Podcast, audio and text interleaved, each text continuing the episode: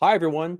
Today, we're going to talk about the Wall Street Journal's bombshell report about the toxic culture at the FDIC and what lessons you can learn from it to build a strong ethical culture at your workplace. I'm your host, Bill Coffin, and this is the Ethicast.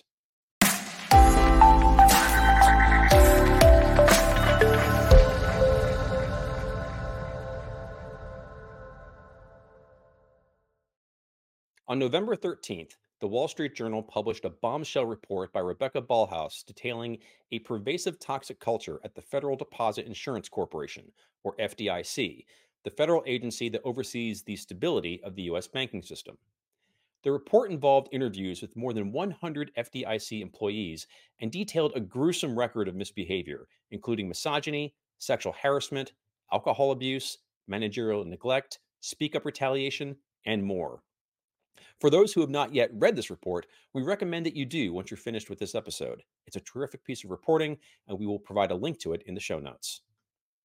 This report and its subsequent coverage has thrown the FDIC into turmoil as it faces strong calls for how banking regulation should be overhauled in the wake of three high profile bank failures this spring.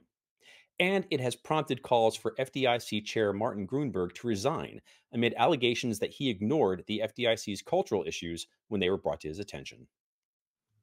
Joining us today to offer her expert insight on what lessons ethics and compliance professionals can learn from the situation at the FDIC is Ethisphere's Chief Strategy Officer and Executive Chair, Erica Salmon Byrne. Erica, welcome.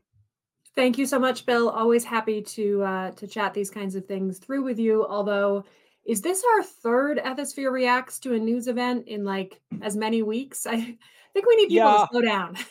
and it just underscores something that you have said so many times and that I really take to heart, which is that um, people are messy and people are unpredictable. Otherwise, uh, we wouldn't be doing what we do. So uh, right. we've seen it once again.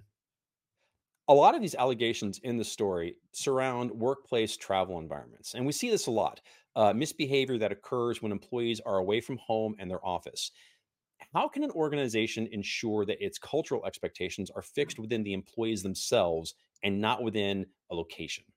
Yeah, it's a it's a really good question, Bill, and and it's interesting because as as I was prepping for this particular episode, I was reminded of the first time that I got to be a guest on the Diane Rehm show, which for those of you who are listening on the East Coast, you know, you may recall Diane Rehm was a a longtime um, host on the the DC public radio and she invited me on for the first time way back in the early 2000s with Herman Cain's issues, um, with very similar kind of travel related hotel shenanigans, right?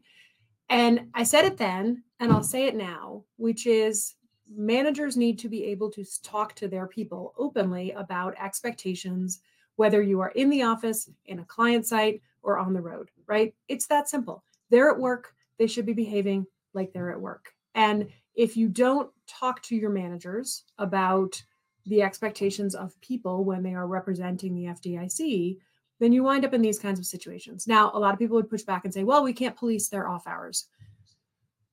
And that's true to an extent, but you're paying their bills, right? You're seeing their reimbursement requests, you're looking at receipts, and if you are seeing patterns of behavior that are troubling, you know, with with um, kind of some of the the things that were in the Wall Street Journal piece with very excessive levels of drinking. I believe one of the jokes was, if you haven't puked, you haven't been a trainee, right? Like that is something that the organization has an obligation to look into and check. Because I would also posit that if you if that is the attitude about drinking on the job then perhaps your folks are not doing their very best work when they wake up the next morning bleary-eyed because they were you know doing vodka shots at the rooftop pool another interesting point raised was how regional offices at the FDIC were essentially run as fiefdoms, which mm-hmm. allowed managers to ignore or perpetuate whatever misbehavior they wanted. So, my question to you is how does a fiefdom culture arise? And once one has taken root, how does an organization address it? When you have situations where you are knowingly moving managers around, right? You have managers who are engaged in certain types of behavior, and rather than addressing the issue, you move them to a different location. That is how you wind up with fiefdoms. When you have when you give um, particular regional leaders so much control over the culture in their organization, that is how you wind up with fiefdoms. It's probably an overstatement to exactly compare what's going on at the FDIC with what happened inside the Catholic Church. But again, you move people around. the response to misconduct is not to address the issue, it's to move the person. Anytime you're engaging in that kind of behavior, that is going to be one of the results is that you wind up um, taking cultures from one place to the other and you wind up with managers and regional leaders who are really in control of their area in a way that is damaging to the culture of the organization a lot of the follow-up coverage has focused on fdic chair martin gruenberg his mm-hmm. own management style and widespread calls for his resignation he was sworn in as head in early 2023, but he's been with the FDIC since I think 2005. So, yep. what does his rise amid such a toxic environment tell you about speak up culture and tone from the top? I am very sympathetic to the people who are calling for his resignation because I don't know that you can culture change at the FDIC in the way that needs to be that it, where it needs to happen with him in seat. Um, at the end of the day, he is in charge at the FDIC. He is the person who is setting direction. Um, and yes, they have followed the tried and true playbook of bringing in a law firm to conduct an investigation, and I'm sure that that will be done thoroughly and diligently um, by the by outside counsel. But at the end of the day, outside counsel is going to leave, and it is going to be up to the people at the FDIC to accept change or not. And if he is still in seat, I have very serious questions as to whether or not um, they will be able to actually effectuate uh, appropriate levels of change. Because when when you know when you have someone who has risen up through the ranks the way that he has um, who has been with the organization as long as he has and where you have that level of misconduct that has happened under his tenure where there were absolutely signs right? I, I cannot believe for a nanosecond that the hr department at the fdic did not understand that there was significant turnover yeah. i cannot believe for a nanosecond that they were not doing demographic um, analysis on their dropout rates for their trainees and all of that should have been data that he was looking at in his capacity, even if we only uh, look at his capacity as chair, right? That is absolutely data. The readiness of the FDIC to engage in the level of bank examination that they are statutorily required to do. Um, that is something that he should have been looking at in his tenure as chair. And if he wasn't, then that's yet another reason for him to leave. Perhaps the most damning part of the article for me was the connection that the journal drew between the FDIC's toxic workplace culture, its subsequent inability to hire or retain talent, its mm-hmm. lack of bandwidth for examining banks, and then the preventable failures this spring of Signature Bank, First Republic Bank, and Silicon Valley Bank. What do you yeah. take away from all of that? You know, at, at the end of the day, every organization, it their most important asset is their people. And if you have a situation where you are bringing people in and turning people out because of the environment, the workplace environment that they're operating in, then you have a, a an environment that is going to be not is going to be ill prepared to meet the risks. Um, in this particular case, this is an oversight organization that was supposed to be engaging in a certain level of bank examination and didn't have the, the staff to be able to do it. And part of the reason they didn't have the staff to be able to do it is they churned very good people in and then out of the organization, right? Um, many of the women who were interviewed for the article talked about the fact that they left because they didn't feel like they could get promoted in the work environment that the FDIC had in place because you know they were their their talents were being wasted essentially every one of them has gone and found other places to be and other mm-hmm. um, other environments that welcomed their talent it is incumbent upon an organization to figure out why it is not able to retain talent and you know everything that uh, that that I read in this Wall Street Journal piece, including, by the way, the report from their inspector general. Right, so the FDIC has yeah. an oversight body that engaged in a, a, review of the FDIC and called certain things to the FDIC's attention. It is a it's a sad it's just it's a sad story that um and and i think and we saw you know we saw the regrettable results of the fact that they were not able to hold on to talent. You know you and i often talk about when we do these these react videos um we talk about what you know can can we find a silver lining right in all of this? Is right. there a lesson for compliance professionals that are listening in and I think one of the lessons would be, you know, the FDIC is not alone in the cost of turnover, right? They, there was a particular line item associated with their trainee program, but every organization that churns employees faces a cost as a result of that churn. And so, you know, you and I have talked often, Bill, about looking at your churn trends, right? Looking at your churn trends by demographic, looking at your churn trends by location, looking at where people are willing to go work and potentially not willing to go work, right? So to go back to your fiefdom comment, if there are particular fiefdoms that I don't want to go be a part of, you know, I, as the control functions inside of my organization, really ought to think about why, right? What is happening in that part of the business that is causing people to not want to take that next opportunity, right? Even if it is an up level opportunity.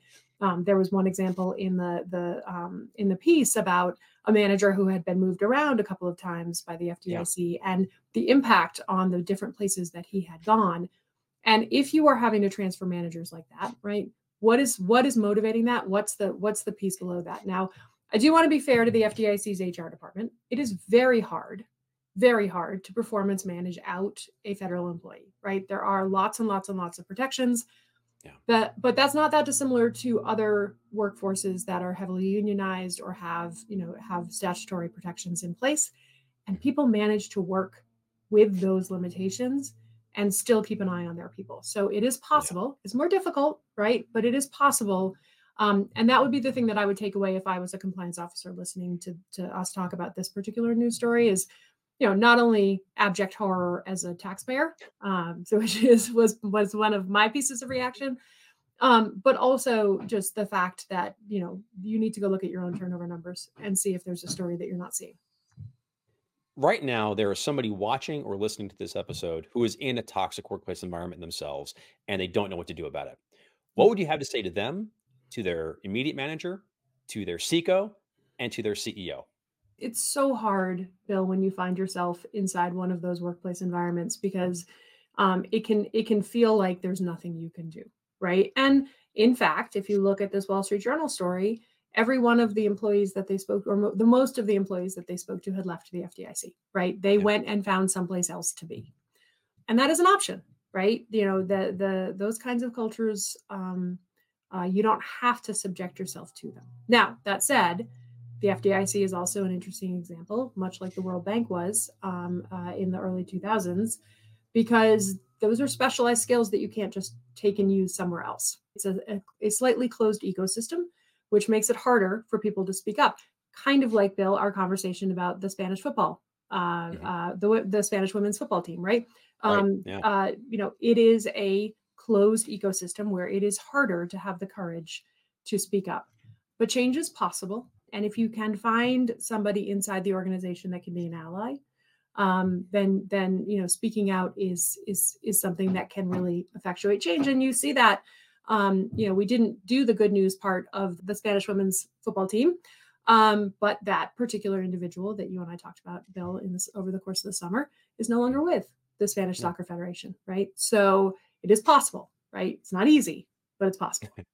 to a manager in the situation, maybe not somebody who mm-hmm. is themselves directly experiencing toxic behavior, but they're seeing it, it's being surfaced up or being elevated to them. We talk an awful lot about the really important role a manager has in being kind of the living avatar workplace culture. In this kind of hypothetical situation, what do you have to say to the manager?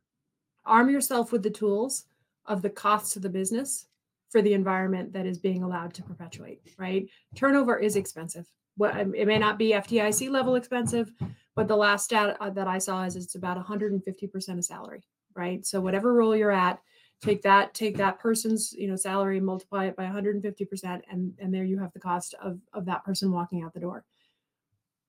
Our people, no matter what organization you're you're in, our people are our most important asset, and you as a manager have a responsibility to safeguard that asset.